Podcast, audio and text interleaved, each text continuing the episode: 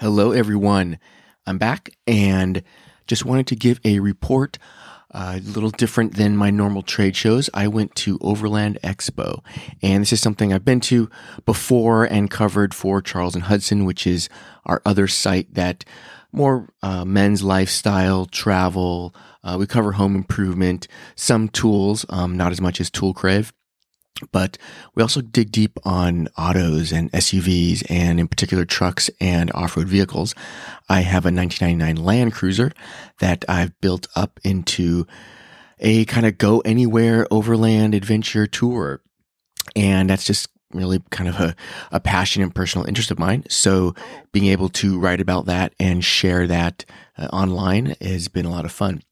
So Overland Expo regardless of if I'm there working, networking, all that, I also would, would go, go myself. So, but fortunately I have a, a media pass and I can meet with a lot of different vendors, exhibitors, and uh, learn about the latest and greatest.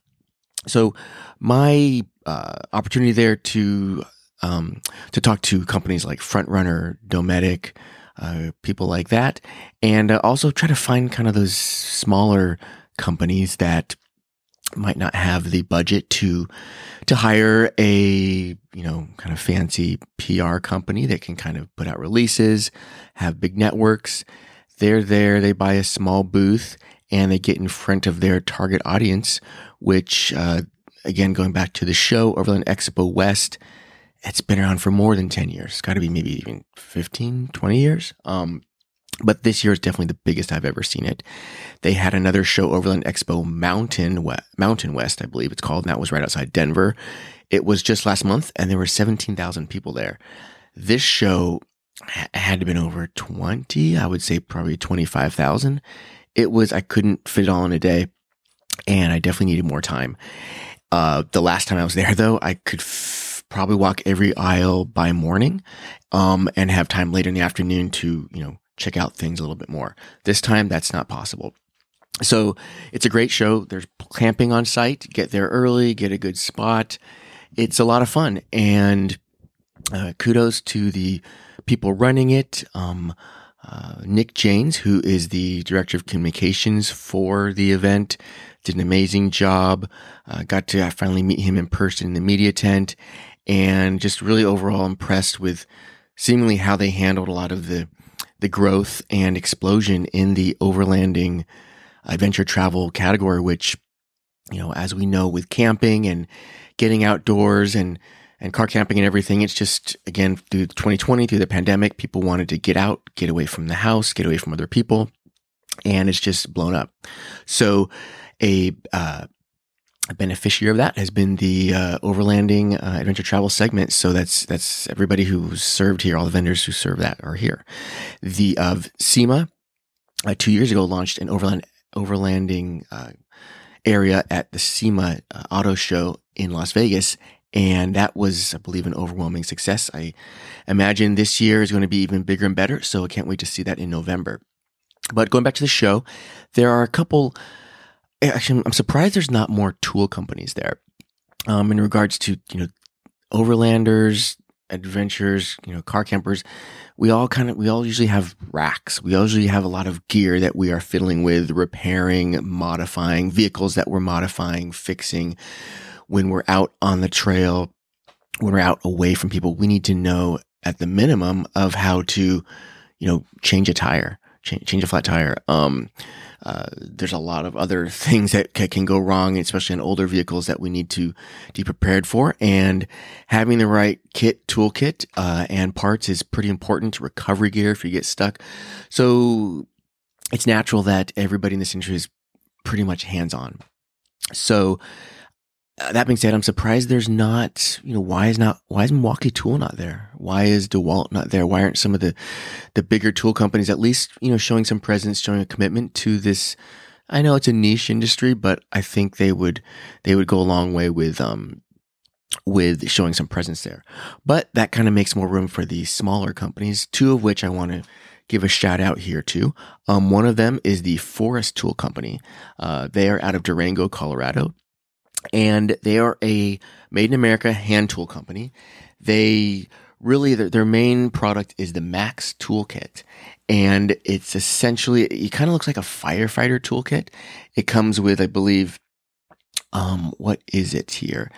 Actually, I'll just read. I'm on their website right now. Um, but I was really impressed by, you know, meeting the people that run it, seeing how really committed they are to to the uh, industry, to adventure travelers, to overlanders, and the Max Multipurpose Toolkit.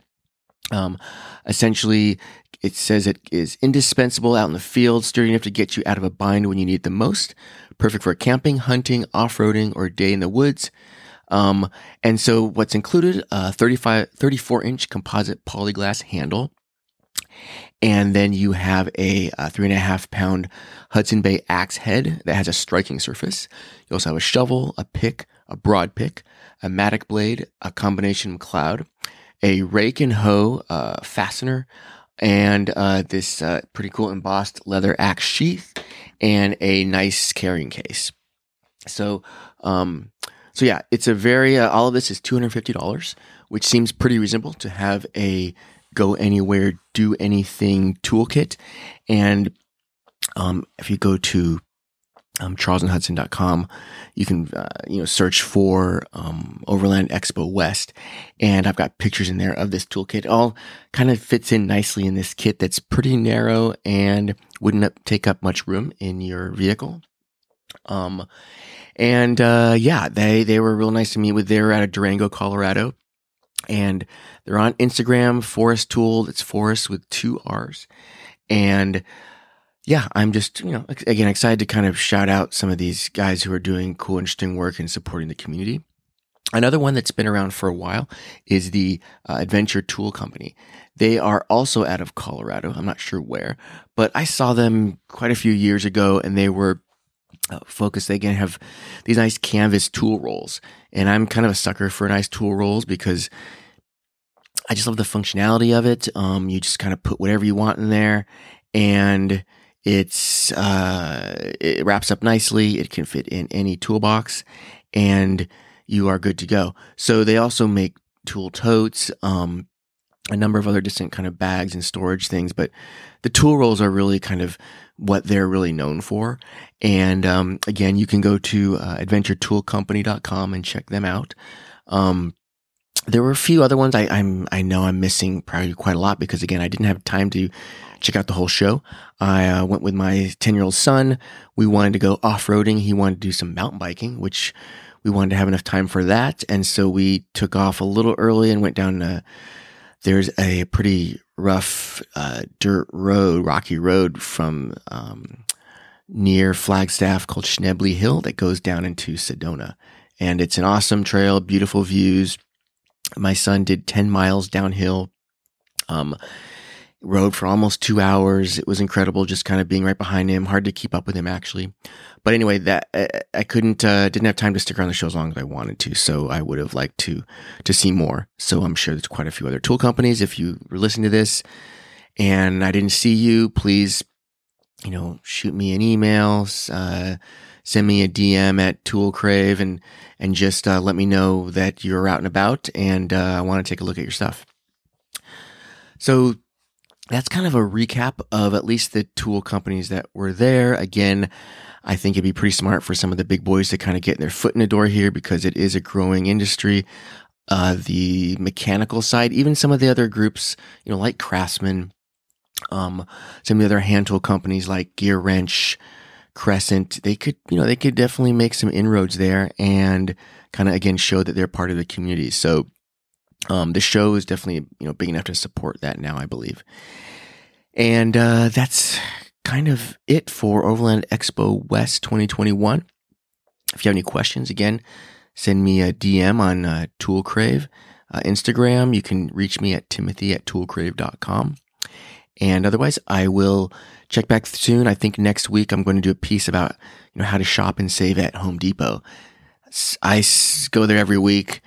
Um, I've gone through the process like everyone else of trying to find what I need, trying to find the best prices trying to navigate the store. We, I've got, I'm in a, you know, a great scenario here because I have three, three Home Depots that are really pretty close to me. So I have, you know, a great opportunity to kind of see them, but they're all kind of different. They're laid out differently. But then again, there's things that are similar in all of them. And that's what I kind of want to focus on. So come back, tune in for that, and uh, I will uh, catch you then. Again, have a good rest of your week.